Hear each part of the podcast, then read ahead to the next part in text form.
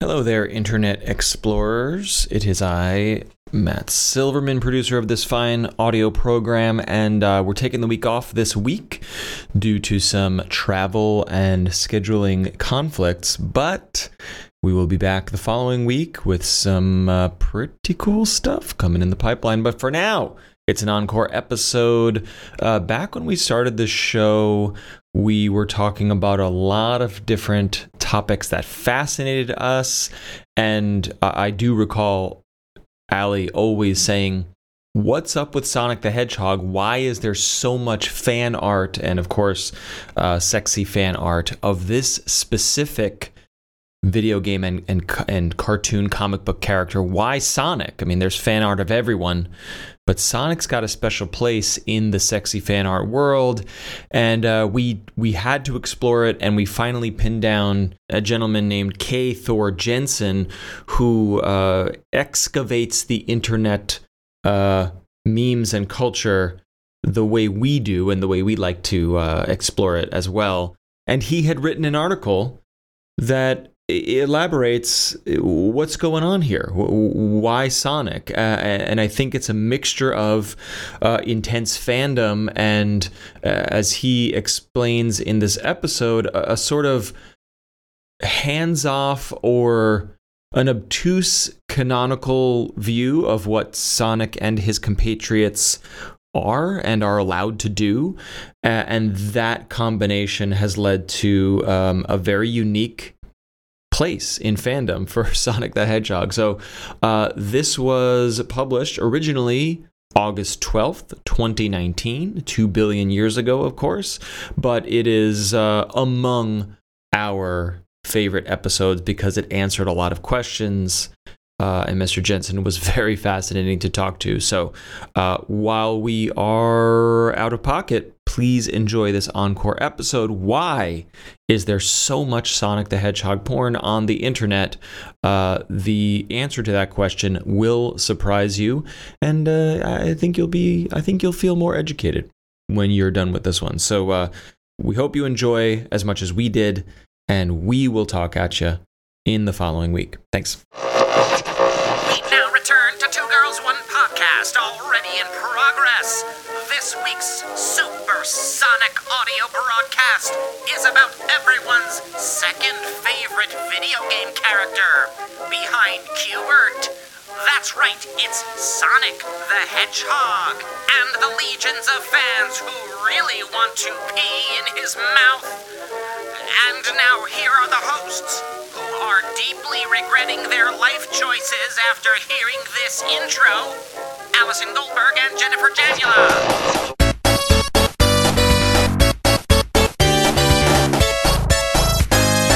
Everybody, I'm Jen. I'm Allie. Welcome to Two Girls, One Podcast. Allie and I are performers. For a lot of years, we had a show called Blogologues where we took internet material, we used it as our script, performed it live on stage in front of an audience, and thought about who could be saying these words and why.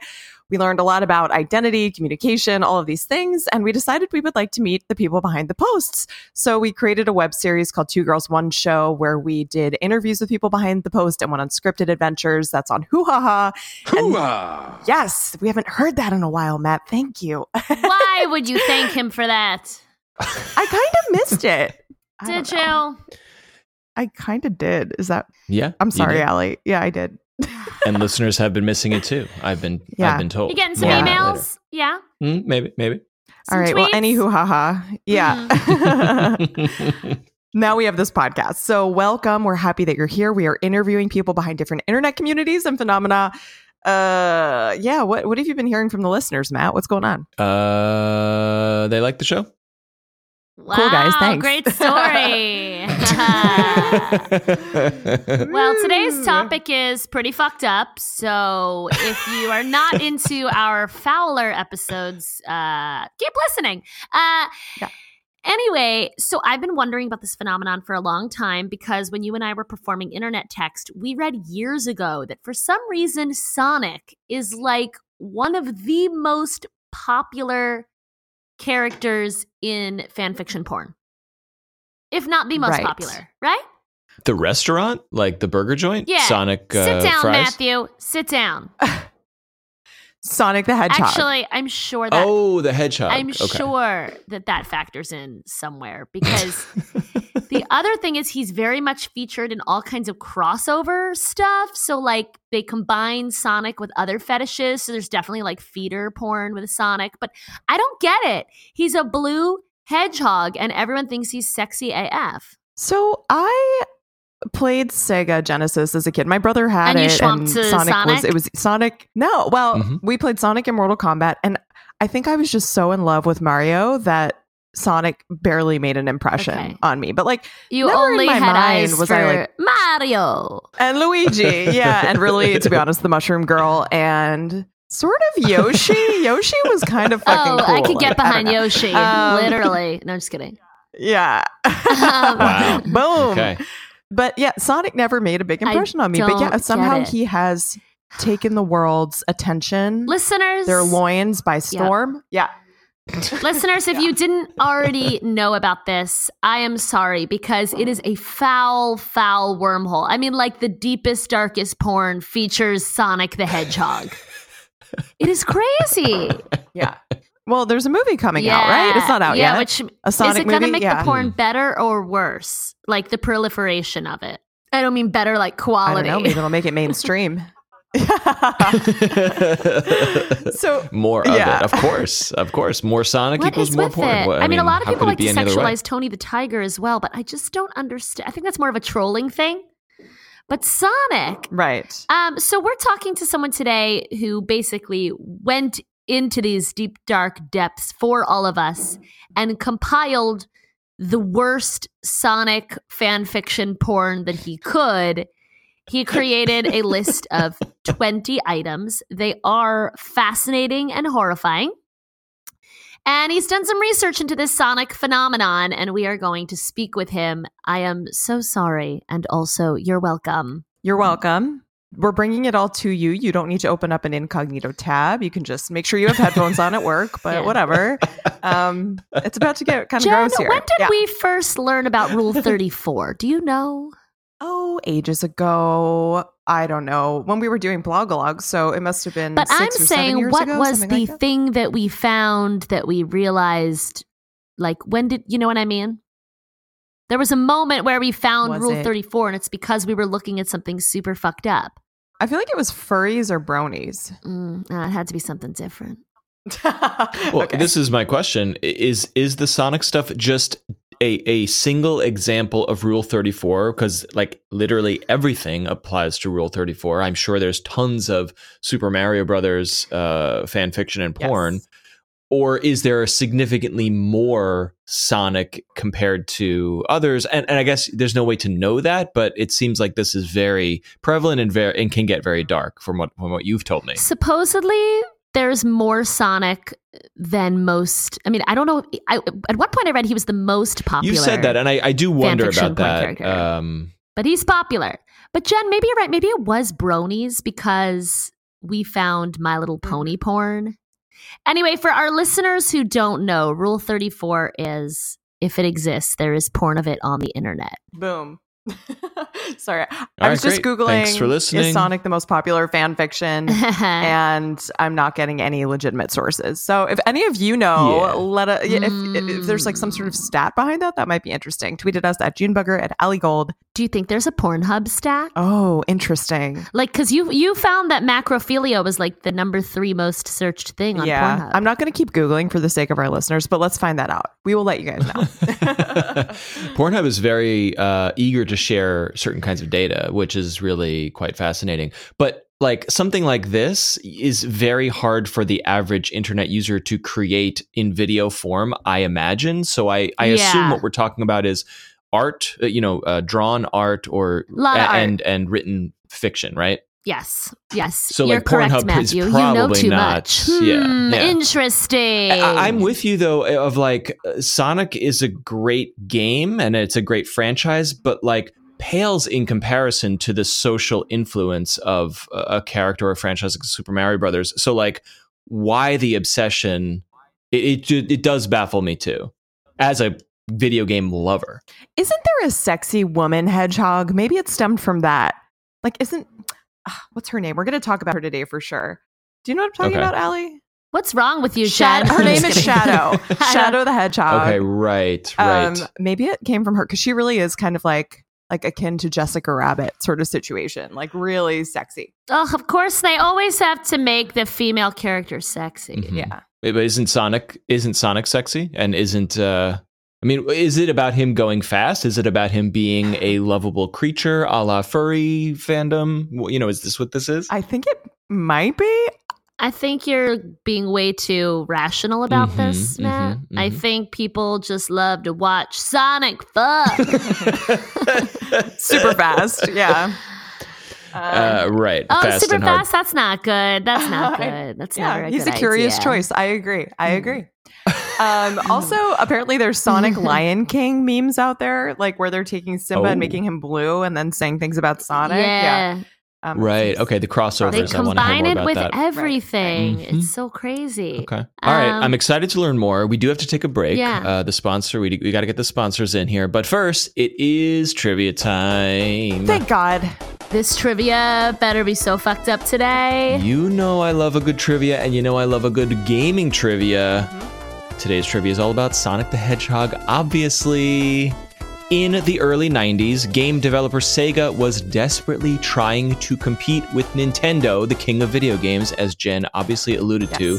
Mario is huge, continues to be. Sonic was the, the rival, the upstart. Uh, their uh, Nintendo's Super Mario was unbeatable in the market, so Sega was desperate to create a franchise that could rival it. At first, they envisioned their game with a rabbit protagonist, which would have completely changed all of this messed up fan fiction we're about to talk about. The rabbit could pick up objects and fly around with his large ears, but the design of that game was actually too technically challenging at the time. This is early 90s, I believe. Uh, so Sega finally settled on a fast-moving hedgehog, which I think the, the speed of this game took advantage of Sega Genesis technology. There was a chip that allowed graphical rendering uh, that you could move the screen very fast, so that was this was a big deal. So they, they figured out a fast hedgehog was the way to go. However, Sonic was not his original name. What was Sonic called before he was Sonic? I have three choices for you. Cannot wait. Go for it. A. Mr. Needle Mouse. B. Blue Lightning. Or C. Mega Boy. well, that's delightful. I love Blue Needle Mouse, but I don't think that's right. I Cor- think it's correction. B or C. M- Mr. Mr. You combine two. Blue- Mr. Needle Mouse is choice A. Oh, Blue sorry, sorry, sorry. Lightning is B. I love Mr. Needlehouse. Ne- Mr. Wow. You know what? Are you drinking? You should sleep more. Um, Thanks, guys. I think Mr. Needle Mouse sounds like Slender Man or something creepy like that. Take a nap. Okay. I'll be back in an hour. Come back at the end of trivia. Slender Man. Five children were dead today thanks to the meme known as Mr. Mr. Needle Needle Mouse. Blue lightning no, sounds I like grease lightning. Yeah. Yeah, I love the name Mr. Needle Mouse. it makes a lot of sense. It's what I'm going to call my vagina from now. No, I'm just kidding. Uh, Whoa, okay. Mr. Needle Mouse. That's inexplicable, but okay. Um, and what was the last one? Mega Boy? Yes, C, uh, choice C, Mega Boy. Mega Boy. That's super fun to say, so I'm just going to go for that. It is fun to say, yeah. yeah, that sounds likely. I'll go with B, just to spice it Okay. up. Okay. All right. Uh, Allie goes with Blue Lightning. Jen goes with Mega Boy. We will find out Sonic's original name after this very important and highly lucrative commercial break. And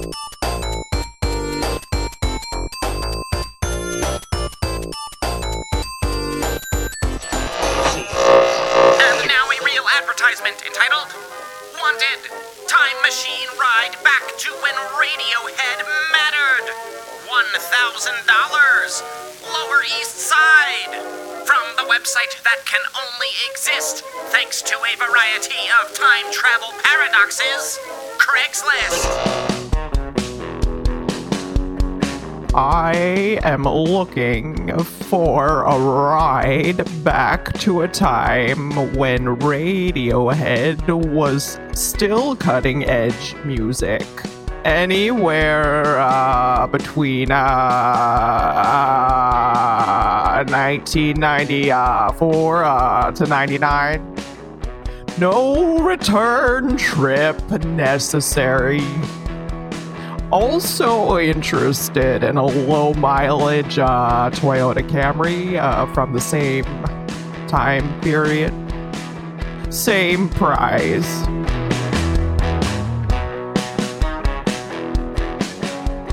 Just listening to Radiohead yesterday. Uh, I had like a strong hankering, and it, it just goes in phases. Like, I won't want to listen to them for a year, and then I really want to listen to them. And I can remember in the 90s, my brother and I were like explaining to my mom so stereotypically, we're like, Mom, this is like our version of the Beatles. Ooh. yeah. I know. That's, well, that's not okay. I know we've been like super precocious. Like we just thought we knew everything. But yeah. I still love them though. I saw them in concert last year. They were amazing. You did? that's a. Yeah. I, I was never into them, but I, I, I. It's hard. It's hard to gauge like the Beatles changed Comparison to music. the Beatles, though. Yeah, yeah. I mean, uh, I don't know. I don't know. yeah. I don't know that they like changed, yeah, the way music sounds forever, but they're, I, yeah, they're, I would compare them more like the Rolling. Stones, maybe. Yeah. Mm, mm. I actually don't know what I'm talking about though. So if you get mad at me and you're listening to this, just correct me. Actually, listeners, what do you think? Who, yeah, who throughout history would you compare Radiohead to, or are they singular? Well, well I, um, a meta question to that I think about a lot is when back in in a time when there were you know three record labels and five radio stations and seven TV channels only, Mm-hmm. and then you have the Beatles come along or Elvis come along, like that artist was those artists were so revolutionary, and there was not very little else to watch or consume, so they became like a global phenomenon that is since been unrivaled. Now it's like you could get, you know, a million, uh, you know, 10 million views on the internet and be like super famous, but only in your bubble. You go, you talk to the person next door to you and they're like, I have no idea who you're talking about. Like, I I guess what I'm saying is the El- Elvis and the Beatles can never happen again post internet. And that's very interesting to me, Yeah. Yeah. wait, that could still happen again. There are still things I think that rise to the top. such as. Well, my head immediately went to shows, but like, I don't know. I feel like Game of Thrones till they pissed everyone off. Like, th- I mean, the popularity of that is insane, even though we have Oh, the absolutely. Yeah, hugely insane. But I guess I, I mean, like, not that everyone loved the Beatles in the 60s. I'm sure that wasn't the case, but like, you couldn't walk down the street or turn on the television without seeing the Beatles. And Mhm. like, I guess, like, Game of Thrones is similar, but like, Beyonce, yeah. boom. I hate to Just say it, but maybe like theories. Ariana Grande. I just, right name any pop star but i guess i'm saying fast forward 50 years and like ariana grande and beyonce will still be very important artists but they will not be the beatles you know what i mean and i, I guess i just mean like we're, the beatles were great but they also were an artifact of their time I don't right, know. why don't you tell us uh, Sonic's original name? was it a mr Needle Mouse, b blue lightning or c Mega Boy? Ali, you went with b blue lightning uh, after mixing up and messing up most of these names Yep, I can't talk. Jen went with C, Mega Boy. so fun to say. Bu- bu- Sticking with those answers? Yes, please. Megaboy. the correct answer. Sonic's original name was A, Mr. Needle Mouse. That's a terrible It name. wa- No, it's the best name ever. I don't know. He I sounds can't like believe a, that that was it. Very literal. He sounds like, You like a stuffy British like dormouse Mr. or something. Mouse. Yeah, he Yeah. does. Mr. Needle Mouse. Little, yes, It's totally. A, isn't Mr. Needle Mouse a character in Harry Potter? No, Oh, shut the fuck no. up. No, guys, no, it's not. I can't believe they did Mr. Needle Mouse and then changed it. I know. in making up the other fake names, I was like uh, using a thesaurus to to find words that meant fast, and like there aren't a ton you of needed like a cool thesaurus words to find other words for fast. what, because there aren't many. Like I'm like quick quick hog, like th- that's stupid. So like the the words the, the name Sonic is actually a pretty badass Did name. you find any surprising synonyms? no, Okay. Squigga, That's squiggly it was- doo that's- Did you, do you know that one? work, man. Yeah, did you know that? No, I'm saying sit sit in a boardroom and say, okay, we have a ho- we have a hedgehog. He runs really fast. What's his name? Fast guy. Like I, there, Sonic is a brilliant name, and and where they found it, I don't know. But They should have uh, named I'm glad him- they did. Right, just a just a sound. Well, yeah. Well, well, I mean, well, I'm sorry, this is a silly question, but so he's breaking this so- like a sound barrier with how fast he goes, or something, or like, Sure, yeah, sure. okay, Sonic Boom. Got Uh, yeah, Yeah. I mean, Sonic just means sound, but I, it's implied that he is faster than sound. Faster than it's sound. good. It's a It's good name. What would you? What I think you have Matt might be turned on. yeah, baby. In all of your research, like what what would you might maybe have called him if you were making that decision? No, I, I, I don't know. I don't Mr. know. But Needle I, I came across a. I mean, Mr. Mr. Needle Mouse is so silly and, and cartoonish. So good. There have been many Sonic games, not all of them very good. Uh, in 2009, they were developing Sonic the Hedgehog 4. They code named it Project Needle Mouse. oh wow, Uh, and um, oh, something else cool that I found I thought was technically interesting, which was uh, if you've played uh, Sega games, especially on the Genesis system, there's an opening screen where there's sort of like a chorus of singers going Sega. You, you're familiar with that? I should play the clip. oh, I think I know what you're talking about. Yes, that was actual audio of people singing. It was like an audio trademark, so to speak. So like you, you boot up a Sega game and it has that sort of little like, jingle. That audio took up like a quarter of the memory on the cartridge because at that time putting real audio like recorded audio into a game was like a ton of data and so there's debate about whether it was a fourth of the cartridge or an eighth but like the entire game was like about the same size data wise as uh, one second of singing. Mhm. You know what I mean? I thought that was Awesome. cool. By the way, Needle Mouse is not a real thing. This was something that was created for Sonic, right? Like you can't like find a nature documentary about the Needle Mouse. About a needle mouse? Yeah. Like I think a hedgehog is not actually a needle mouse. Yeah, Yeah. valid. Okay, just checking. Right. I, I you believe know, so. the whole yeah. internet would be different though if they had named him Mr. Needle Mouse. right. Yeah. That's what I'm saying. I'm saying. telling Yeah. you, it's the next Slender Man. I hate to make a prediction like that. That just sounds it sounds so creepy. But we also decided he's a friendly British man with a monocle. Who kills people? I don't know. Ah, fair, fair, fair. Anywho, let's get into our interview. Uh, Let's do it. we have a lot to discuss today. So we have our guest with us now. We're very excited to speak with K. Thor Jensen. He is a writer who, in his own words, has been exploring the weird internet for about 20 years. Welcome, Thor. Hey, thanks for having me. Hey. How you doing? Uh, pretty well, all things considered. I just got back from cooking at a summer camp in Vermont for five weeks, where I was in deep immersion with teenagers, le- learning about all the memes they're into right now. So that was uh, Whoa. God, valuable. the kids today. Did you wow them with your knowledge of Sonic porn? No, uh, Were you the coolest counselor at camp? I was. Well, the thing is, there's no internet there. It was like Oh, a completely shit. technology-free camp, so they were. so totally, you could only talk were- about memes. Yeah. Like it was memes great around the because a lot of them were super worried. They were like, "Oh, we know the memes now, but we're going to get out of camp and we're going to be like six weeks behind." Wait, seriously? yeah, we I should give all so kids that anxiety. No, what's happening? I happening? like that. What are the big memes amongst the kids? So like going out with the boys, a big one is like me and the boys memes. They're still really into those. Those memes are big. Uh, yeah, there it was. It was pretty pretty diverse. So it's interesting. Like right when I went to right when I left for camp, the gamer girl bathwater meme started, and they hadn't heard about that one. So they were like really shocked by that. That was a big deal. Do, do you guys know what that is? No, I don't know that one. No. Thor, please. You want me to lift it? So, uh, about a month and a half ago, uh, this streamer, you know, Instagram personality was selling jars of her bathwater for thirty dollars a pop. Oh, I do know about this. And they sold out. They- yeah, very quickly, remarkably quickly. Yeah, yeah, yeah, yeah. Yeah. What do we think people did with that bathwater? Do we want to So know? So many things. But they definitely jerked what off didn't into they it. do? We're, we're working on our Yeah, merch Jen, we should for start 2G selling 1P. our shit. Literally our Yeah. shit. Let's sell our shit. Anybody wants to Let's use dental sell floss? feces. Yeah. Unfortunately, it's it. against federal law to ship feces through the mail unless you have a specially marked biohazard bag. So Thor is very useful to have around. Thanks for knowing Yeah, this. Yeah. definitely. Huh. You're my new favorite person, Thor. Also, do my is best. Thor your real name? Thor is my real name. It is my government name. That's a fucking badass name. Yeah, my parents smoked a lot of weed in the seventies. That's cool. So did I.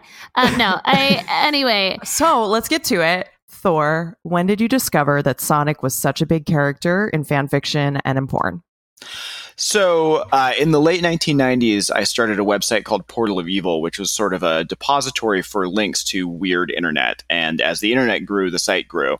And as we ran it, we started to notice themes that things were interested that you know weird people were interested in. And in terms of video games, Sonic was disproportionately huge compared to other franchises. I knew it. There's reasons behind it, but even back in like the early 2000s, like, uh, you know, 10, 15 years ago, there was already this sort of push that Sonic was a character that was adopted by the internet and sort of molded by the internet in ways that other video game characters weren't. Okay, so why is this? Like, why? Why? That's a great why question. is this happening? Why? Why is always the question. So, what's interesting about Sonic, and as, as I've been prepping for this, I spent some time thinking about it, is that uh, unlike a lot of other video game characters, Sonic started being expressed in other mediums fairly rapidly. Like um, his the comic book, which is what we'll probably come back to a lot in terms of like fetishy stuff and universe stuff, started in 1993. So very shortly after the character was introduced, and it ran till 2017. Whoa. So it has this huge Sonic has this huge sort of galaxy of other material around it that made it seem like he lived in a larger unexplored world.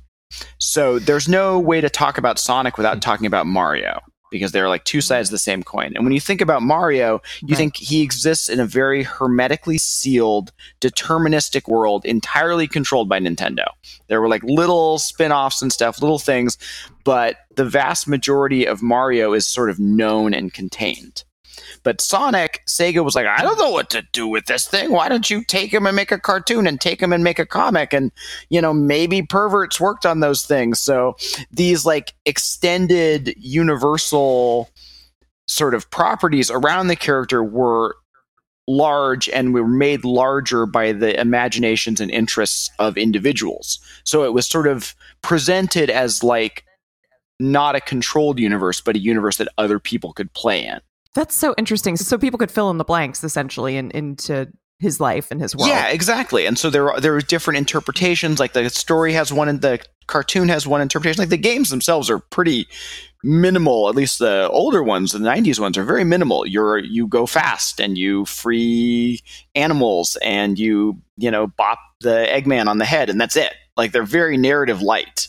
So I it's it's it gave the fictional universe a lot more context and to be frank a lot of the context is weird context like it's it's very strange the sort of contextual elements that were introduced like uh, in the comic the comic book one of the main personality traits that were that was added to sonic was that he loves chili dogs Okay. and it's like, why? Why is this? Nobody, nobody will ever Yeah. really know. Some idiot, you know, working for Archie Comics is like, yeah, this fast rodent loves to eat chili dogs. Let's go. Brilliant. That makes sense Yeah. to me. Why? Because it's so like out of It's left also field. just like so American. Like we have this like crazy character and he likes chili dogs. Well, I have a follow up question specifically on this. Um, in the 90s, early to mid 90s, around the same time frame, you know, when Sonic and Super Mario Brothers were sort of the big characters, the Mario Brothers had a cartoon show on network television, I think, which was sort of a hybrid sitcom with live actors slash animated uh, show for kids to capitalize on the Mario craze.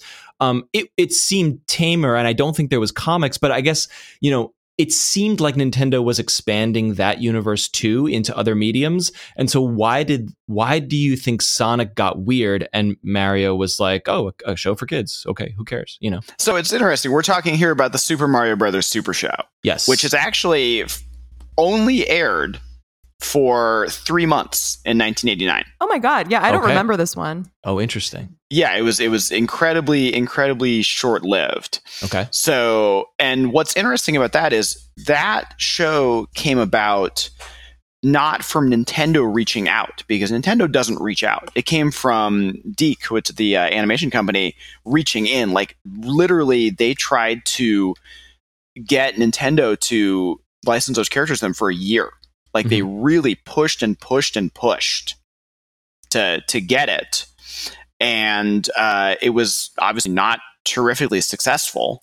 You know, it was it was a, a different. You know, it was, and I think a lot of that can you can talk about the format of it was very strange. It was hosted by, Mhm. you know, professional wrestler Captain Lou Albano as Mario, and then it had like the live action stuff and the animation stuff. So what's interesting about that is there's really a sort of tonal shift in children's entertainment between the end of the 80s and the end of the 90s where the Mario show was like lots of little self-contained sort of, you know, oh, here's our plumber brothers and they get into a wacky adventure in the Mushroom Kingdom. And it was again, we talked about these worlds being very sort of hermetically sealed.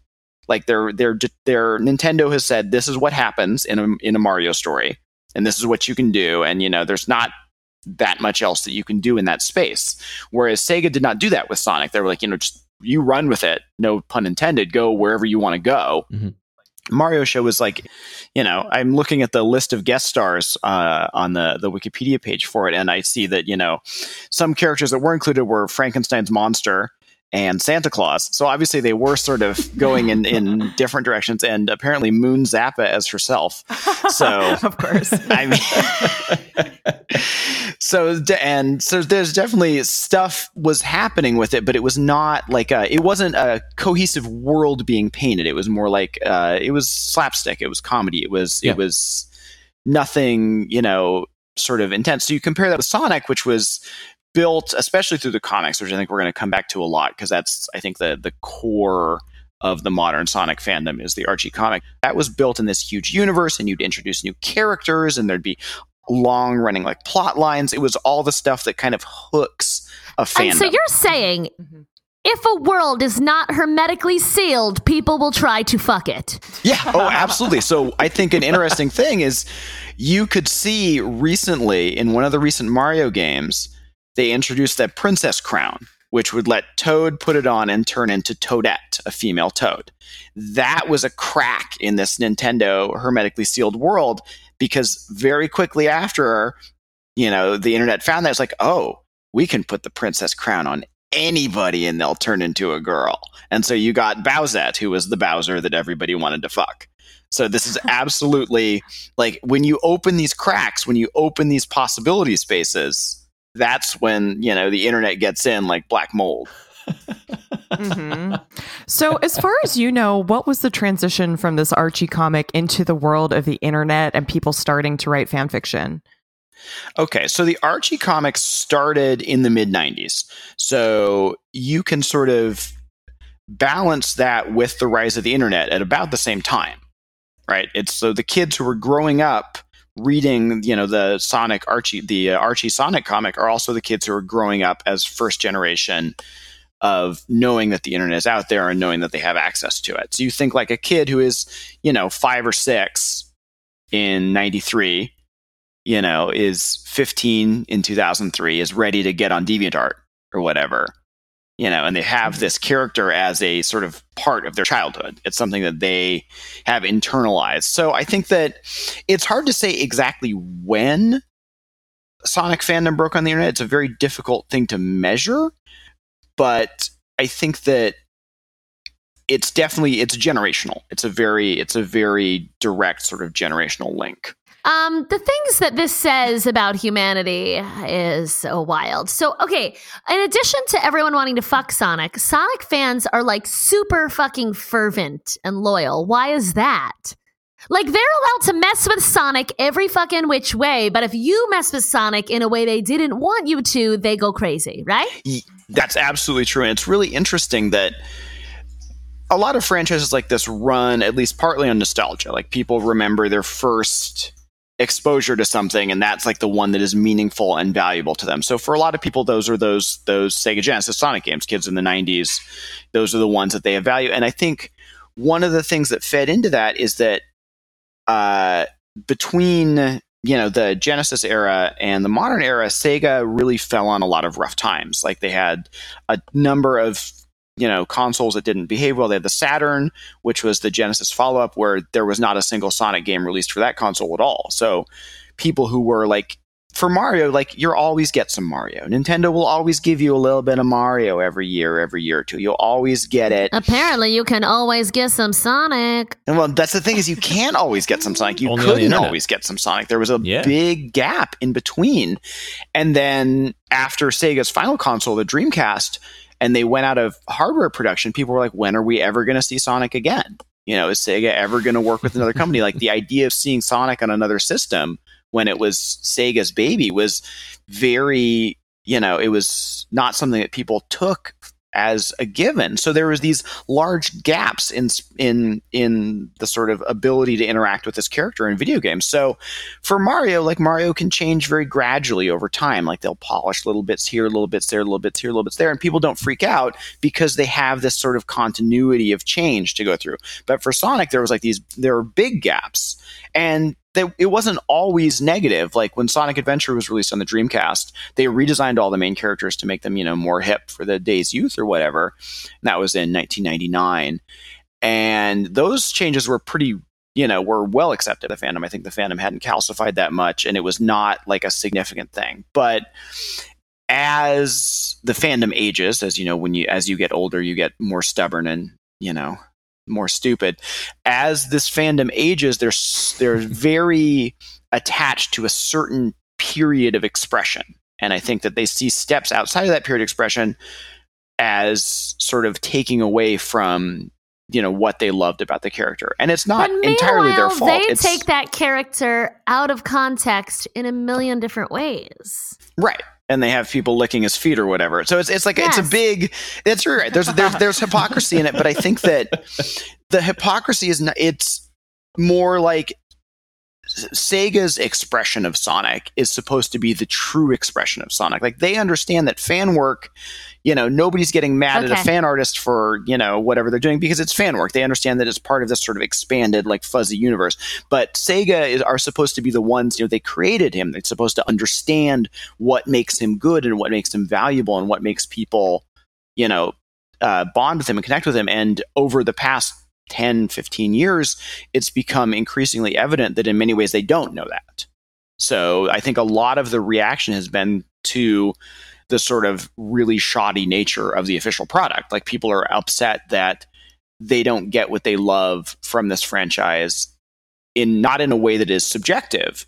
I mean, not enjoyment is subjective in general, but in a way that is uh, sort of ignorant of what the character offered in the first place. I love how much you know about this. I know, me too. This is my job. I would love for us to get into the fan art, fan fiction, porn, everything that's out there. And, you know, we, I don't think we've said this to our listeners yet, but we sort of found Thor through this geek.com article where he essentially just like goes through all of these different types of Sonic fan art that are insane. Um, so I guess maybe a place to start would be fetishes. Why not? Um, so what are, can you t- talk to us about some of the biggest fetish overlaps with the Sonic character? Yeah, so feet, obviously, all the time feet. Yeah. Because I mean, Sonic is his whole job is running, so he goes fast. His feet are sweaty, his feet are dirty, his feet are disgusting, and so naturally, people are going to kind of follow that through line. And the interesting thing about Sonic is you'll see virtually every major fetish is represented in it. It's such a malleable character that you can do a lot with him. And that kind of goes back to his, you know, essential Sonic's only personality is he's cool. Like there's not much else to him, so it's easy to you know it's easy to put him in any situation you can think of. So foot stuff you get a lot, inflation a lot and vore a lot. I don't know if you need me to explain vore. Well, we actually are looking. just yeah, learned we about just learned about it, and we're looking into it. But uh, for our listeners, is it's when people want to be eaten, Yes, people want to eat or be eaten. and inflation is a fetish. Inflation is a huge fetish and has Oh been my for a very long time. All right, I'm taking notes for future episodes. Yeah, so you'll see inflation and vore are also very sort of. There's a lot of cross overlap between the two. hmm Like it's it's not uncommon to see, you know, the, those two sets of interests. Fine, but yeah, inflation is basically vore without the eating. Great. And sorry, just to be clear, yeah, inflation is that Sonic would be like blown up, Yeah, like a big balloon. uh, to to a larger size. Okay. Not what like are a, the others? larger size gets you into giantism, which is different.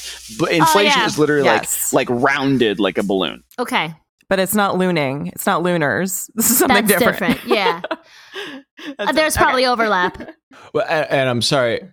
Just to complete the definition, like blowing up as a balloon, and then what? Like you, just, look at the balloon, I think or it's what more goes the on from there? state of being inflated, being a conscious living thing that has been inflated is attractive to some. Mm-hmm. And I mean, this kind of fetishism goes, there's a lot of, in the real world, the origins of this stuff goes for people who'd wear like latex bodysuits and inflate those and be like, and you can find, you know, plenty of video and photographs of this kind of thing on the internet, but it's that kind of sensation is attractive. Take notes, guys, because like there are we have covered so many fetishes that are like. Okay, I, I that's not my thing, but I understand we all eat or we all experience size different, you know, size change or whatever. It's like I understand why those are things. I don't understand inflation. Like I, it doesn't compute as a thing that people would uh, be attracted to. Well, listeners, if you're into inflation, get in touch. We'll do an episode on it. Okay, so Thor, what are the other uh, major fetishes that uh, Sonic finds himself involved with? I mean, it would be easier to list fetishes that he doesn't. Like it is Sonic is such a malleable All right, give me the top that 10. Top I 10. mean, we got inflation. top ten that we got. So we have in, in- okay, so you have inflation, vore, more. feet, um, sex change. You get a lot. Okay. Like uh, that sort of like you know identity change. Yeah. Um, uh, Feeding. It's there's just there's a lot of just sort of straight up just romantic Sonic sex art. You know, just like I'm in a Okay. am in a romantic relationship with Sonic, and that is why we make love. uh-huh. You know, you'll get you'll get plenty of that, a lot of connections that way. Uh-huh. I think that the big ones are the ones we've mentioned, but I mean, there's definitely plenty of urine stuff. There's a lot of there's actually a Mm-hmm. Oh, weird God. subgenre of Sonic as toilet. There's like a fair amount of that kind of shape shifting thing that you'll see. Uh-huh. Where you where he is the He is- urinal and you're like peeing into his Yeah, mouth. and there's there's it's and so there's more of that than I think there should be. But I mean, I don't know if there should be any of that.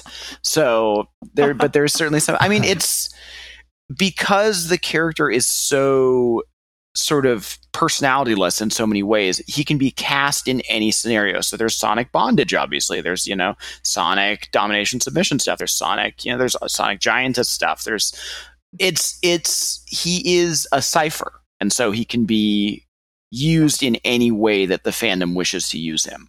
what is Take My Blood? That's one you mentioned in the article. Oh, so this is like goth stuff. So we can really get into Sonic and goth community crossover. And I think that'll take us into sort of Sonic OCs original characters, because I think that's kind of the evolution of this, where beyond Sonic himself as a character, there is this sort of Sonic universe or the Sonic character design philosophy as mm-hmm. a way to express you know your own your own character. You see that a lot in the fan articles. There's a bunch of sonic ocs and this is a, if you know do we know what an oc is? Do we need to talk about that? We talked about that with bronies, but I'd love to be reminded. Okay, so an OC is an original character, which is kind of paradoxical because it's a character that is created in imitation of the style of a fictional universe or of a media property. So, uh, like a Brony OC is, you know, your My Little Pony horse that has your markings, your sort of interests, your character. And so, Sonic OC is, you know, what if I lived in this hedgehog world? What kind of what kind of creature would I be?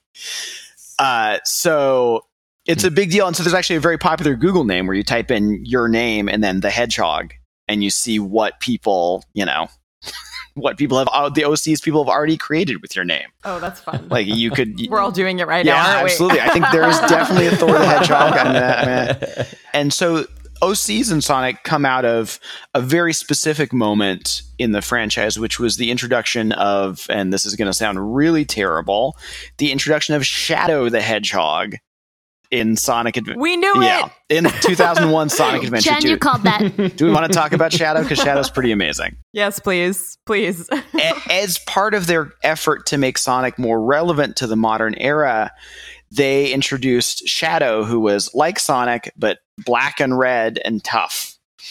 And he was sort of an anti-hero in the game. He was he was he was, you know, had even more tude. And sort of the nadir of Shadow came where he got his own game in 2005, where the promotional artwork pictured him pointing a realistic handgun at the viewer. Whoa. And so that I think is it's one of these things where like Hmm. they as we discussed before, like they Sega had no idea what they were doing. Like they were completely in the weeds with this and just throwing things at the wall to see what stuck. And I think that that sort of philosophy, that attitude of like, well, we can do anything with these head. They can have guns now. You know, why not? chili dogs Yeah, and handguns. It's like yeah. That kind of attitude opens the door for these original characters. Like, well, if there's a Shadow the Hedgehog who rollerblades and has a handgun, then sure, there's a Jeff the Hedgehog who you know likes to listen to Linkin Park. you know, it's just what it is. There's every uh, hedgehog. yeah, We're all yeah. hedgehogs. So, how much does this translate to uh, like role play in real life, get- where people would dress up in Oh Sonic shit! outfits? I like that question. Yeah, I like it too, but I don't know if I have an answer for it. I don't know of a Okay. lot of. So what we're talking about here is we're talking about going into fursuit territory, essentially, where you have like your mascot costumes. Yeah. I don't yeah. personally know a lot of Sonic fursuiters. Like, and I don't mean personally like hang out with. I don't personally know of the existence of a lot of Sonic fursuiters. I'm sure they exist. All right, listeners, if you are a Sonic fursuiter, tweet us. I'm at Allie Gold. I'm at June Bugger. I'm sure they exist. I mean, I can't. I have not personally heard of you know. Or seen any photo shoots of people yiffing in their Sonic fursuits, but I'm sure I will bet my child's college fund that it has absolutely happened. wow. All right. That's a bold bet. Um, so, when you were researching for this article, is there anything that was too fucked up it didn't make the cut? Uh, yeah, I mean, there's we have content standards on Geek that I can't, you know, I can't show exposed penises or whatever, and there's plenty of exposed penis Sonic art, obviously. Like Sonic Dick. Oh yeah, Sonic, and you know, there's is he cut? Is he uncut? You there's plenty to. my wife just my gasped God. audibly when I said that sentence. I heard. Oh my god. This is the most fascinating. She gasped for all of us. This is just like such a look into humanity and hedgehogs. it's incredible. It's just incredible that this weird little character who was created essentially by focus group to just to just be cool has become this incredible avatar for everything wrong with us. Uh, you- you- could you do you know much about Sega's creation uh, of the character? Because my perception with limited research is just like we got to beat Mario. We just need a cute character to do a cool thing. Oh, he runs fast. Boom, we got it. We got a game. Yeah, so you're right that they needed they needed a mascot character to overcome Mario, and he wasn't the first mascot character that Sega tried to introduce. Like they definitely their first character was uh, Alex Kidd, who was a blonde young boy, and there who would punch things, and that was like his whole deal. So they're not very good at this in a lot of ways. They well, they were. They. I mean, they were always in second place for a long time, and so you know when you're in second place, sometimes you just kind of don't work so hard. So, but what they did is like they literally took their R and D department and they said, "We need a mascot character. We need a mascot character that appeals to Americans." And well, actually, one thing that's interesting is that a producer there uh, collected a bunch of designs that the Japanese R and D team did, and then went to Central Park in New York City and literally uh, stopped people walking around on the street. and was like, "What do you think of this? What do you think of this?" Which can you imagine? Hmm. Just the absolute weirdness of like a random No. Japanese businessman stopping you in Central Park and asking you what you think of like this armadillo. I think it was like a Banksy exhibit. Like I was being It's filmed. wild. Yeah. So that would make my day. It's actually not that weird in New York, to be honest. the character that got the best response from these passersby was uh, a blue hedgehog who they had Yeah. called Mr. Needle Mouse. Uh, that was our trivia today, and we got it Don't wrong. remind us of our failures. That is the best name, though. I just didn't think it could be. I mean, Mr. Needle Mouse is like one. a drug awareness subway ad mascot. you know, So good. And there was a lot of like, we got to make it like Mario, but also like Mickey Mouse is, seems popular, so it's got to be like that too. That's what I read a little bit of. They were just aping a lot of existing popular characters and smushing them into like this hedgehog. Yeah, absolutely. And one of the more interesting things about it is they wanted to make Sonic a character that kids could easily draw. Well, they succeeded there. Drawing and fucking. Yeah, absolutely. So look at that. Beyond their wildest dreams. Is success. So I was curious about. I am curious about the religious Sonic art and how much of that you've seen, what forms it takes. I think there's a Sonic crucified drawing that I saw in your article. Oh my god.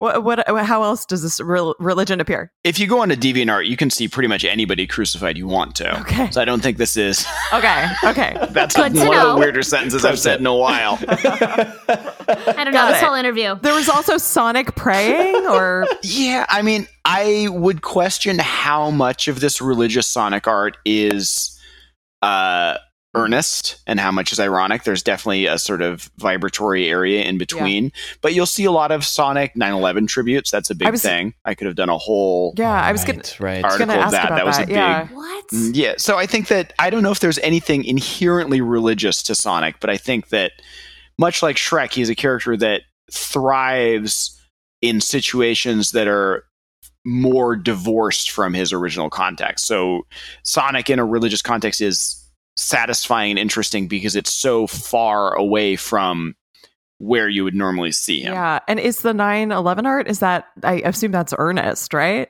Yeah, there's a lot of very earnest Sonic 911 art. Yes, it was a big, big deal at the time. That was, I think, really the sort of initial rise of the fandom happened in those years. So I think that was definitely a time where you're seeing a lot of original characters for the first time, and a lot of you know, a lot of the boom in Sonic fan art. So yes, and I mean people reacted to that event in lots of different ways. So, you know, who's to say whether drawing a hedgehog crying over it is any less valid than, you know, Marvel Comics put out a issue of uh, Spider-Man that had Doctor Doom crying about it. So, you know, we all cried. Yep.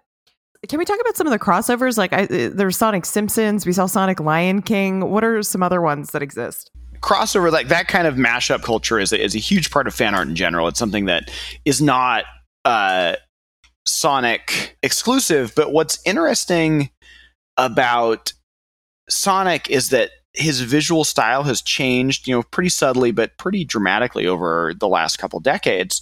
So, but there's still certain very recognizable elements like that color. You see the color blue, like that that that sort of dark teal blue that Sonic is. That's like Sonic's color. And if you see a character colored like that in some other universe's style, you're if you spend enough time, you know, looking at this stuff, you're to automatically associate that with Sonic. His base design can be boiled down into a few iconic colors and shapes, and it's very easy to translate those iconic colors and shapes into other fictional universes and other drawing styles very easily And into Jesus. And into Jesus. Who also tested very well in focus group. yes. You see him in a lot of fan art. Yeah, Jesus. no, no, we're with you. I, uh, oh my god. So, um, Ellie, I feel like any this is depressing you.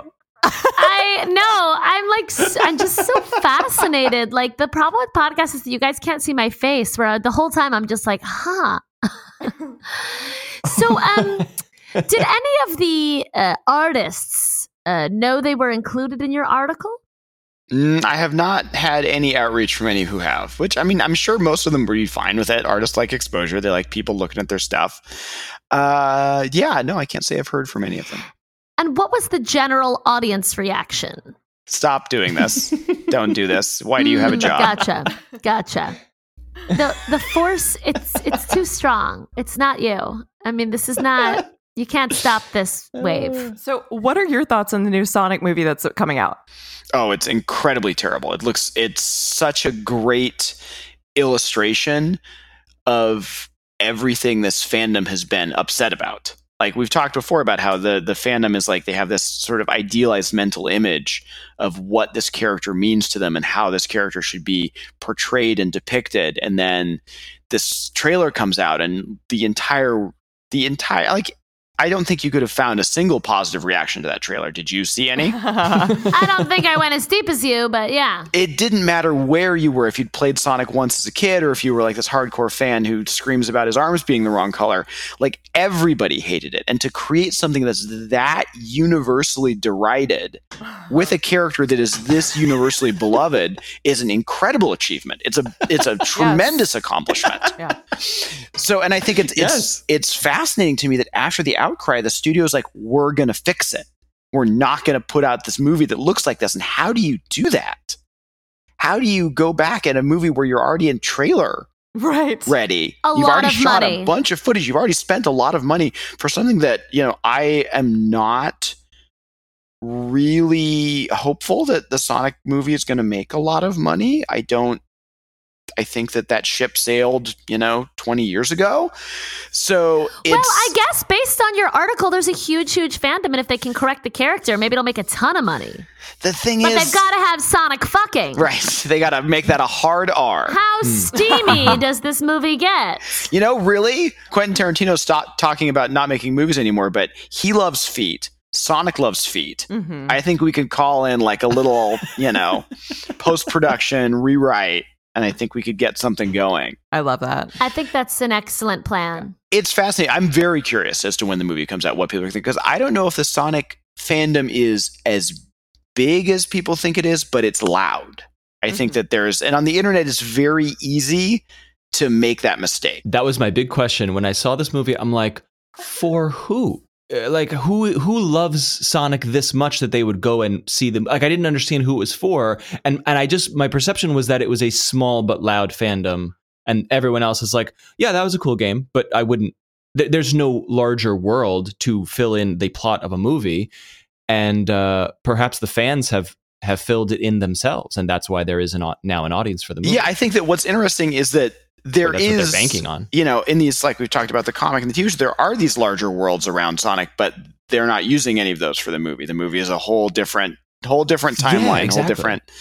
I honestly don't think that they will ever be able to please the fan base with a movie. I, they're never gonna. The fan base is never gonna get the movie that they want. Yeah, because the movie that they want has feet and Jesus in it and inflation and then people peeing into Sonic's mouth. That's the movie we all want. That is the movie that we all want. but but let's say for argument's sake there is a large enough subset of the fandom who who is not interested in that stuff they want a sonic universe movie that is true to whatever Oh, idealized Matt, fandom that's cute. there They is. don't want and that. this movie they just want to see some well, fucking. I- well, well Why not both? No, I get your question. Like the why not the sort of the pure the pure Sonic fans, the ones who just want to go fast. They don't want any of this other Mhm. nonsense. Yeah, I think that that's that's a Mhm. that's a a good question. I think that that sort of segment of the fan base might even be the most vocal. Nostalgia driven, you know, we love this about Sonic and this alone. Fan base I think is, you know, it's fairly large. I mean, the thing with Sonic is as bad as so many of the recent games are and as sort of degraded as the character is, it's those games are still make decent amount of money. They still sell. They sell to parents, you know, they sell to children. right and that's how i perceive the movie of like oh a dumb kid who played a bad sonic game is like i like sonic there's a movie let's go see the movie and it's just dumb kids bringing their par- dragging their parents to a kids movie that was my perception of this as a money grab and that was yeah, all I think was. that's absolutely true, but I think that they did not prepare for the uh, of age Sonic fans to uh, weigh in on Right. the issue.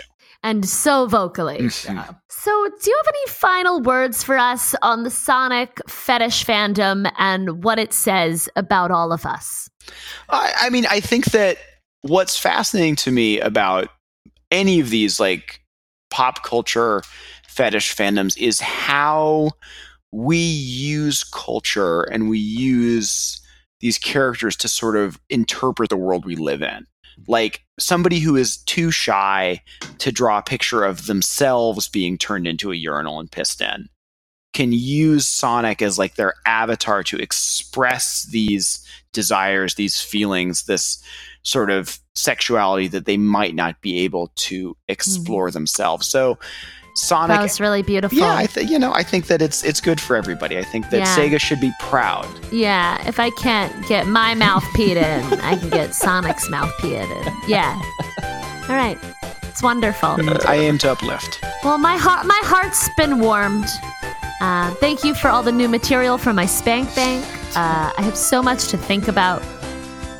It's really been a beautiful interview. It was a pleasure on this end as well. Thanks so much, Thor. hey, no problem. Thanks for having me.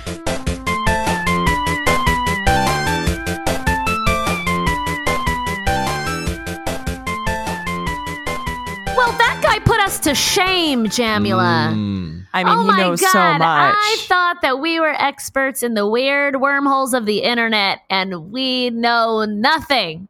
Maybe he should take over He Thor- should take one over. Thor, one podcast. Yeah. I'm out. I mean, holy shit. We learned about new fetishes today. The Sonic situation is out of control. He Yeah. knew so much about it. I'm really fascinated by this idea of like an incomplete world and people wanting to fill in the blanks. So that's just like a natural human tendency. Yeah. But Yes. still, why is the tendency to fill it in with dick?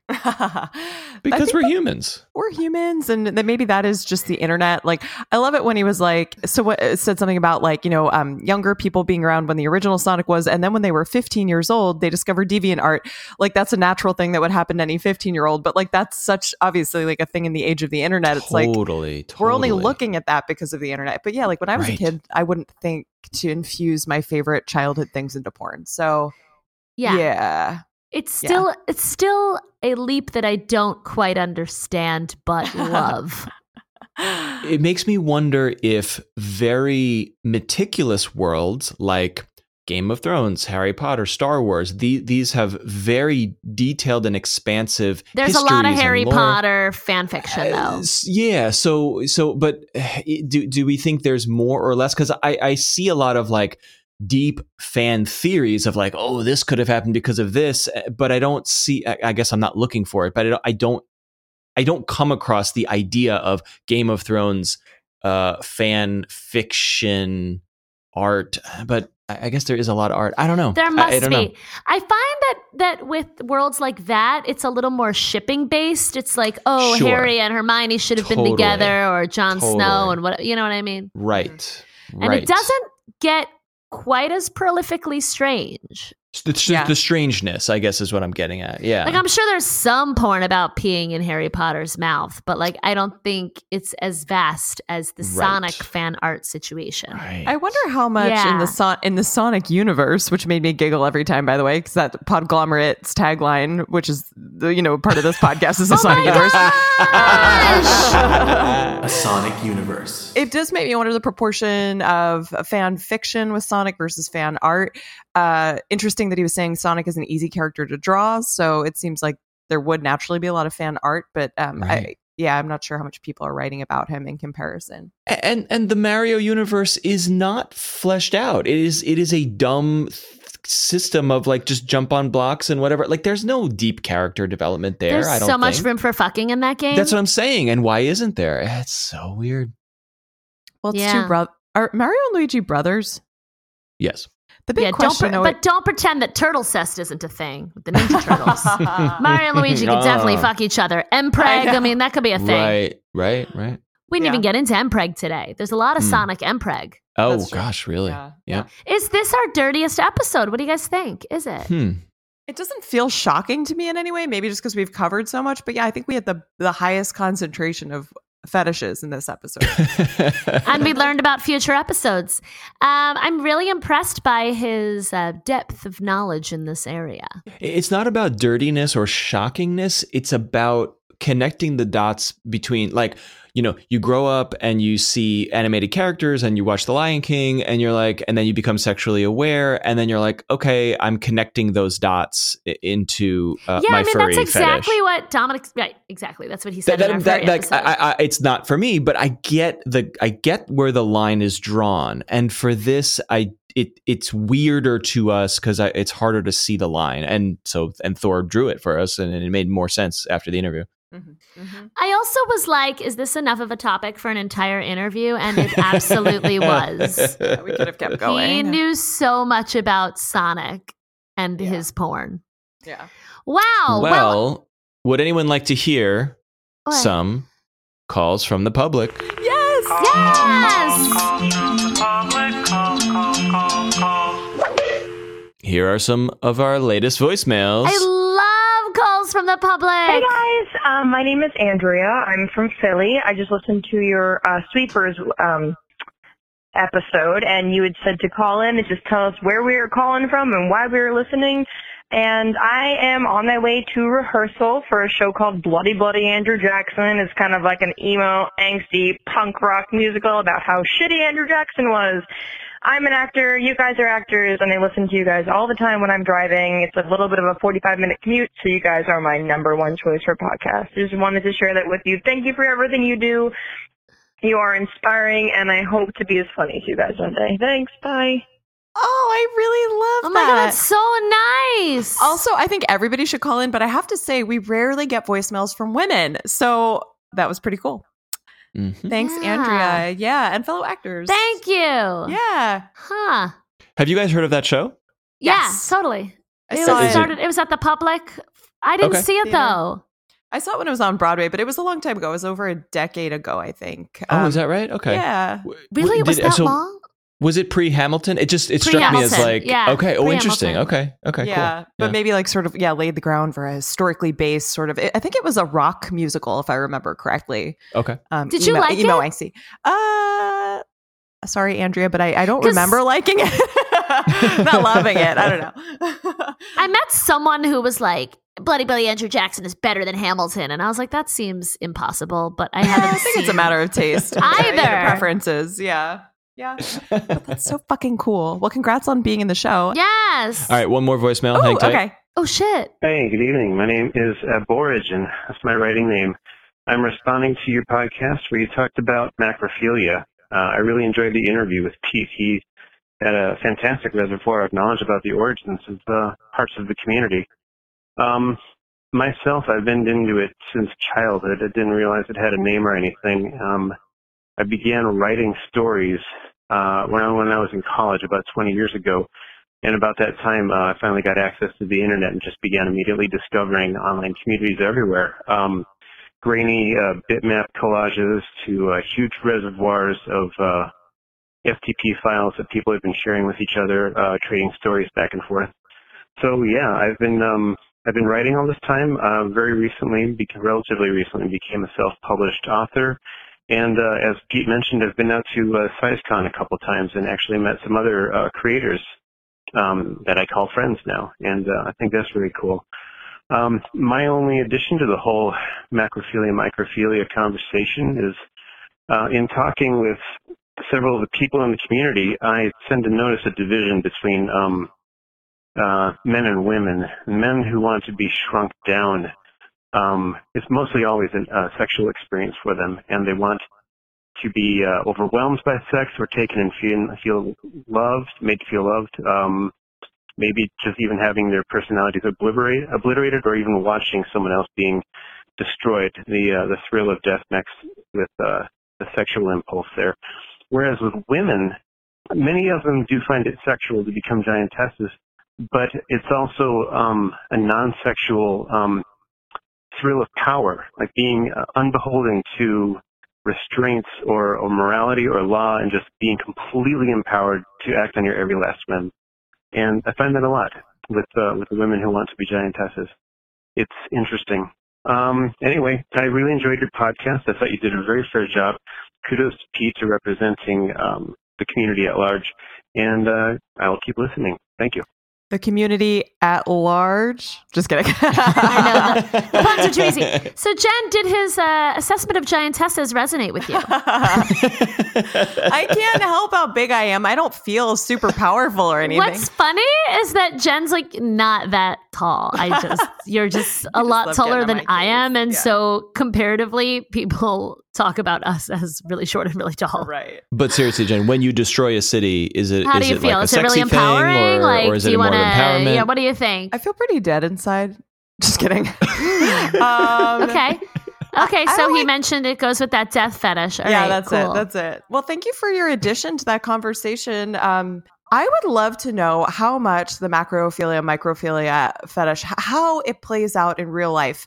I know we talked to Pete a little bit about that, but I'm still not entirely clear like what the role playing looks like. So, yeah. if you would like to let like, us know that, yeah. stilts? yeah, anyone who wants to let us know that, tweeted us, um, or if, if you want to keep it a little more private, call us anonymously and or uh, you could pop into our discord server discord.gg slash tg1p you could even private message us in there if you want to remain anonymous so yeah uh, let us know what the role play looks like Yeah. Well, I feel like we've asked the listeners a lot of questions throughout this episode, and I'm sticking with it. me too i want to hear from you all matt that was awesome thank you do we have more that you're just like holding Oh yeah, plenty more. But uh, we we got we got more episodes to record. Okay. So yeah. that's true. That's true. That's true. that's so exciting All right, guys. Well, tweet me at Allie Gold. and i'm at june bugger you can also email us at 2g1podcast at gmail.com You can call us and leave us your very own voicemail. That phone number is 347 871 6548. That number again 347 871 6 lit. And as I just mentioned, you can hop into our Discord server, discord.gg slash 2G1P. You can only get that link here. Join us and a community of listeners discussing the, sh- uh, the episodes that you hear, also suggesting topics for future episodes, and even some interview questions. Um, Ali, if they want to contribute, how do they do that? Go to patreon.com slash 2G1P. Wonderful. Do it. well, thanks, everybody. Um, let us know what you think about Sonic, and uh, we'll catch you next week. And thanks for listening to us in this Sonic universe.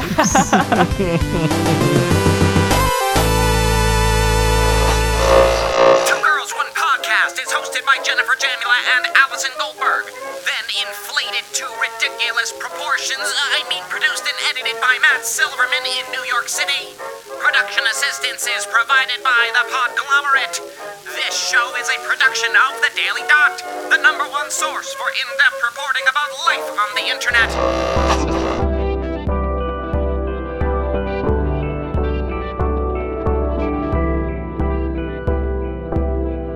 The Podglomerate.